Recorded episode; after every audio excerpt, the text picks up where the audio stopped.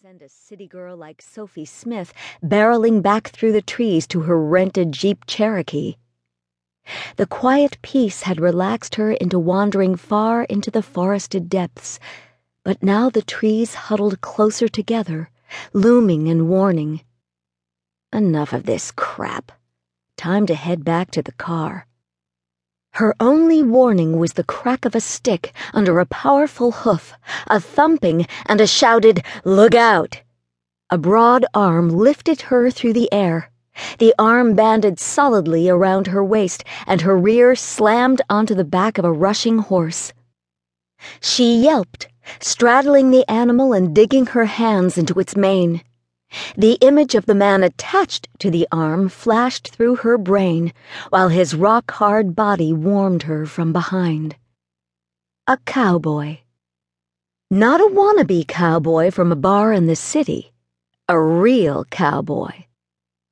The image of thick black hair, hard-cut jaw, and Stetson hat burst through her shocked mind as muscled thighs gripped both the back of a massive stallion and her hips.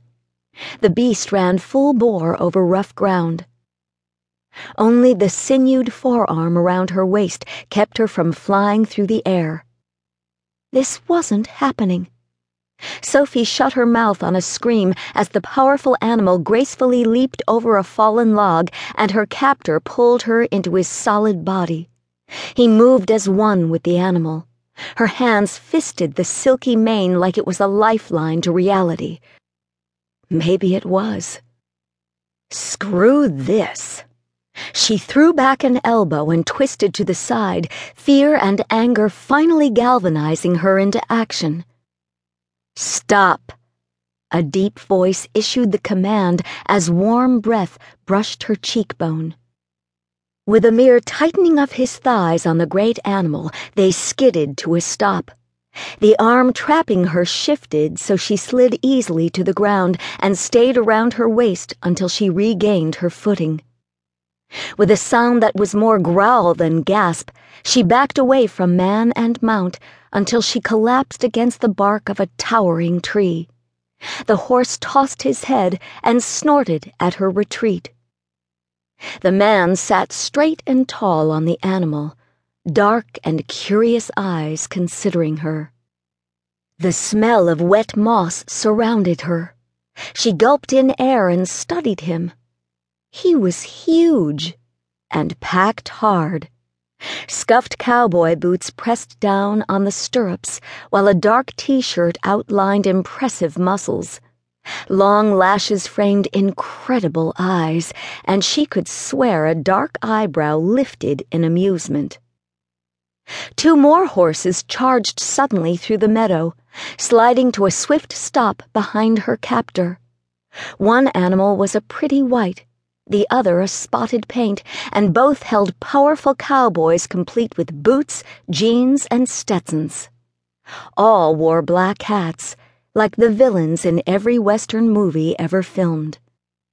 Unbelievable, she muttered under her breath. At her voice, her captor jumped gracefully off his mount and stepped toward her. What should we do with her? The man on the white horse asked. His gravelly voice contrasted oddly with the glint of humor in his tawny eyes. Filtered sunlight illuminated the gold, brown, and even black hair flowing unchecked around his shoulders. He was a symphony of twilight, where the other men wore the ominous tone of midnight. I caught her. I get to keep her, her captor said, his eyes intent as he took another step toward her, firm muscles bunching in his upper arms. Another step, and you get to land on your ass. Sophie readied herself to target his knees as fear uncoiled in her stomach. He stood at least a foot taller than her own five foot four. His grin was quick and unexpected. It also added to the nerve still jumping in her belly. He might be a psychotic throwback to the pioneer days, but he belonged on a Calvin Klein underwear billboard. The forest pressed in, and a smattering of pine cones hit the earth. Their soft, fragrant thunks shot